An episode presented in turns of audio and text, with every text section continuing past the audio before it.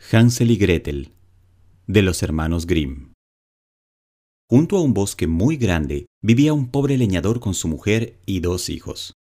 El niño se llamaba Hansel y la niña Gretel.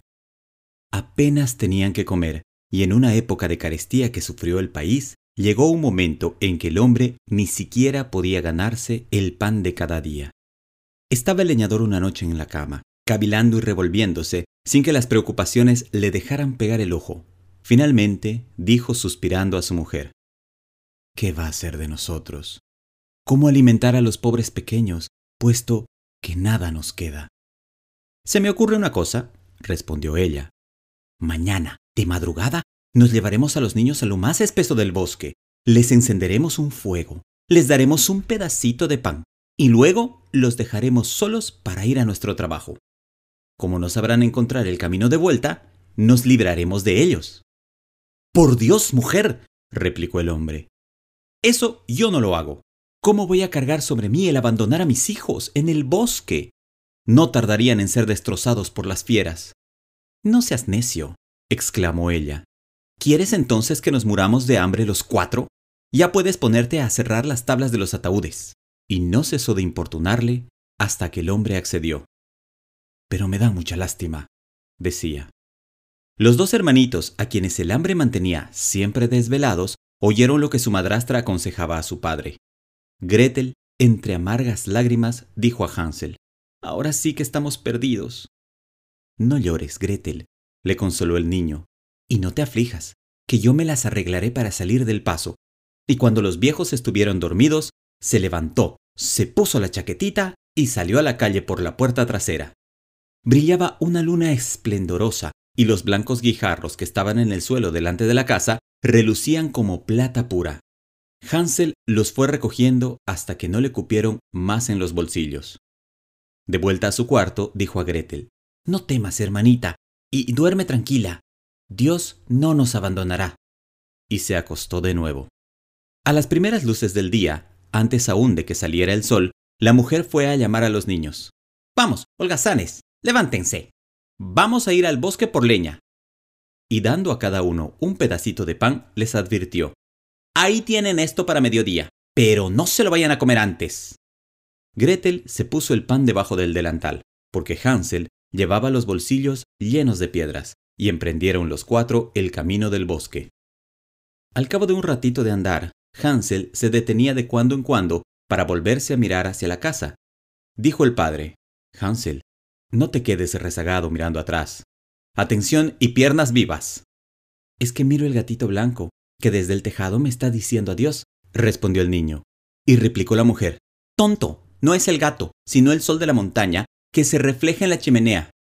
Pero lo que estaba haciendo Hansel no era mirar el gato, sino ir echando blancas piedrecitas que sacaba del bolsillo a lo largo del camino. Cuando estuvieron en medio del bosque, dijo el padre, Recojan ahora leña, pequeños. Les encenderé un fuego para que no tengan frío. Hansel y Gretel reunieron un buen montón de leña menuda, prepararon una hoguera, y cuando ya ardía con viva llama, dijo la mujer, Pónganse ahora al lado del fuego, chiquillos, y descansen, mientras nosotros nos vamos por el bosque a cortar leña. Cuando hayamos terminado, vendremos a recogerlos. Los dos hermanitos se sentaron junto al fuego, y al mediodía, cada uno se comió su pedacito de pan, y como oían el ruido de los hachazos, creían que su padre estaba cerca. Pero en realidad no era el hacha, sino una rama que él había atado a un árbol seco y que el viento hacía chocar contra el tronco. Al cabo de mucho rato de estar allí sentados, el cansancio les cerró los ojos y se quedaron profundamente dormidos. Despertaron cuando ya era noche cerrada. Gretel se echó a llorar, diciendo, ¿Cómo saldremos del bosque? Pero Hansel la consoló. Espera un poquitín a que brille la luna, que ya encontraremos el camino. Y cuando la luna estuvo alta en el cielo, el niño, cogiendo de la mano a su hermanita, se guió por las guijas, que, brillando como plata batida, le indicaron la ruta.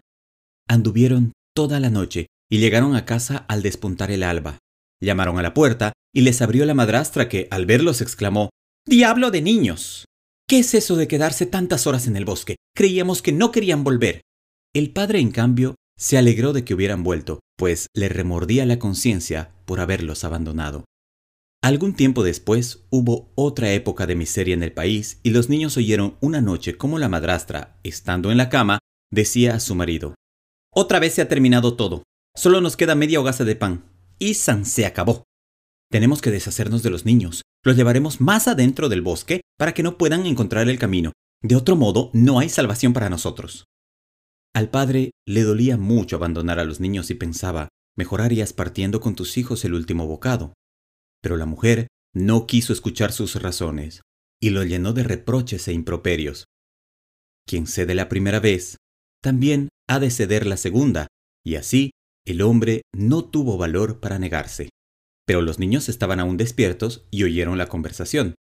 Cuando los viejos se hubieron dormido, Hansel se levantó con intención de salir a proveerse de guijarros, como la vez anterior. Pero no pudo hacerlo, pues la mujer había cerrado la puerta Dijo no obstante a su hermana para consolarla, No llores, Gretel, y duerme tranquila, que Dios nuestro Señor nos ayudará. A la mañana siguiente se presentó la mujer a sacarlos de la cama y les dio su pedacito de pan, más pequeño aún que la vez anterior. Camino del bosque, Hansel iba desmigajando el pan en el bolsillo y deteniéndose de trecho en trecho, dejaba caer miguitas en el suelo. Hansel, ¿por qué te paras a mirar atrás? le preguntó el padre. Vamos, no te entretengas. Estoy mirando mi palomita, que desde el tejado me dice adiós. Bobo, intervino la mujer.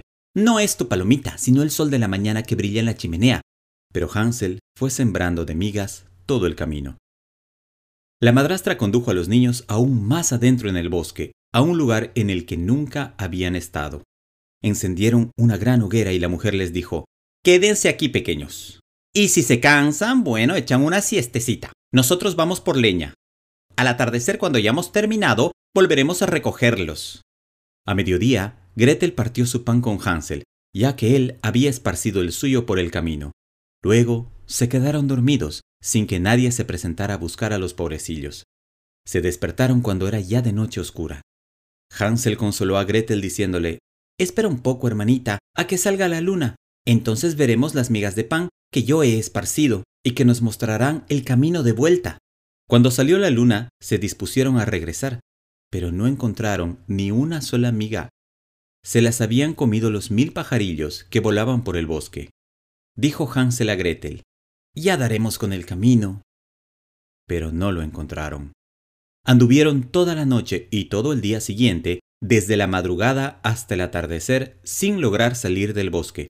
Sufrían además de hambre pues no habían comido más que unos pocos frutos silvestres, recogidos del suelo, y como se sentían tan cansados que las piernas se negaban ya a sostenerlos, se echaron al pie de un árbol y se quedaron dormidos. Y amaneció el día tercero desde que salieron de casa.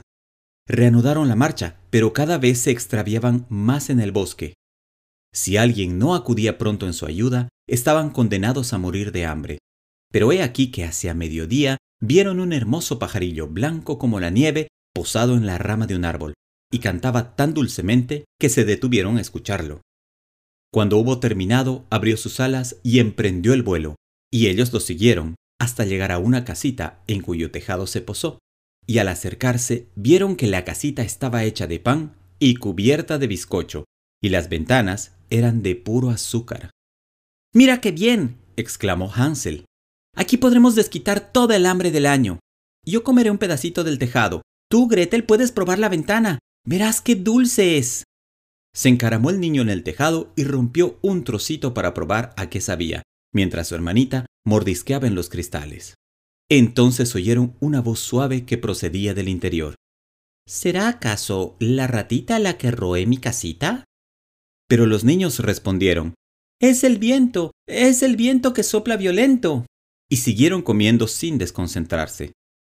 Hansel, que encontraba el tejado sabrosísimo, desgajó un buen pedazo y Gretel sacó todo un cristal redondo y se sentó en el suelo, comiendo a dos manos. Se abrió entonces la puerta bruscamente y salió una mujer viejísima que se apoyaba en una muleta. Los niños se asustaron de tal modo que soltaron lo que tenían en las manos. Pero la vieja, meneando la cabeza, les dijo Hola, pequeñines. ¿Quién les ha traído? Entren y quédense conmigo, no les haré ningún daño. Y cogiéndolos de la mano, los introdujo en la casita, donde había servido una apetitosa comida. Leche con bollos azucarados, manzanas y nueces. Después los llevó a dos camitas con ropas blancas, y Hansel y Gretel se acostaron en ellas, creyéndose en el cielo. La vieja aparentaba ser muy buena y amable, pero en realidad era una bruja malvada que acechaba a los niños para cazarlos, y había construido la casita de pan con el único objeto de atraerlos. Cuando uno caía en su poder, lo mataba, lo guisaba y se lo comía. Esto era para ella un gran banquete. Las brujas tienen los ojos rojizos y son muy cortas de vista, pero en cambio su olfato es muy fino, como el de los animales, por lo que desde muy lejos ventean la presencia de las personas. Cuando sintió que se acercaban Hansel y Gretel, dio para sus adentros con una risotada maligna.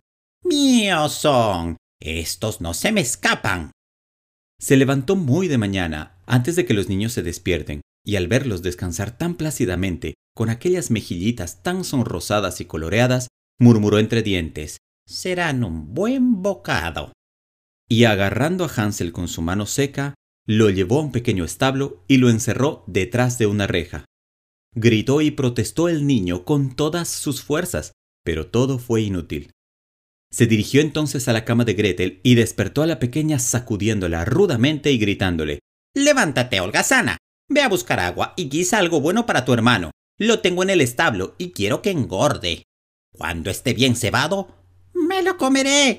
Gretel se echó a llorar amargamente, pero en vano. Tuvo que cumplir los mandatos de la bruja. Desde entonces, a Hansel le sirvieron comidas exquisitas, mientras Gretel no recibía sino cáscaras de cangrejo.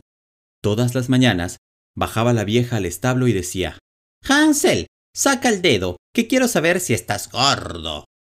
Pero Hansel, en vez del dedo, sacaba un huesito, y la vieja, que tenía la vista muy mala, pensaba que era realmente el dedo del niño y se quedaba muy extrañada de que no engordara. Cuando al cabo de cuatro semanas vio que Hansel continuaba tan flaco, perdió la paciencia y no quiso aguantar más tiempo. Anda, Gretel, dijo a la niña, ve a buscar agua ligera. Esté gordo o flaco tu hermano, mañana me lo comeré. Qué desconsuelo el de la hermanita cuando venía con el agua, y cómo le corrían las lágrimas por las mejillas. Dios mío, ayúdanos, rogaba. Ojalá nos hubiesen devorado las fieras del bosque, por lo menos habríamos muerto juntos. Basta de lloriqueos, gritó la vieja. De nada te van a servir. Por la madrugada, Gretel tuvo que salir a llenar de agua el caldero y encender fuego. Primero coceremos pan, dijo la bruja. Ya he calentado el horno y preparado la masa. Y de un empujón llevó a la pobre niña hasta el horno, de cuya boca salían grandes llamas. Entra a ver si está bastante caliente para meter el pan, mandó la vieja. Su intención era cerrar la puerta del horno cuando la niña estuviese en su interior, asarla y comérsela también. Pero Gretel le adivinó el pensamiento y dijo No sé cómo hay que hacerlo. ¿Cómo lo haré para entrar? Habráse visto, criatura más tonta, replicó la bruja. Bastante grande es la abertura. Yo mismo podría pasar por ella. Y para demostrárselo, se adelantó y metió la cabeza en la boca del horno. Entonces Gretel, de un empujón, la precipitó en el interior y cerrando la puerta de hierro, corrió al cerrojo. La de chillidos que daba la bruja, qué gritos más pavorosos, pero la niña echó a correr y la malvada hechicera tuvo que morir quemada miserablemente.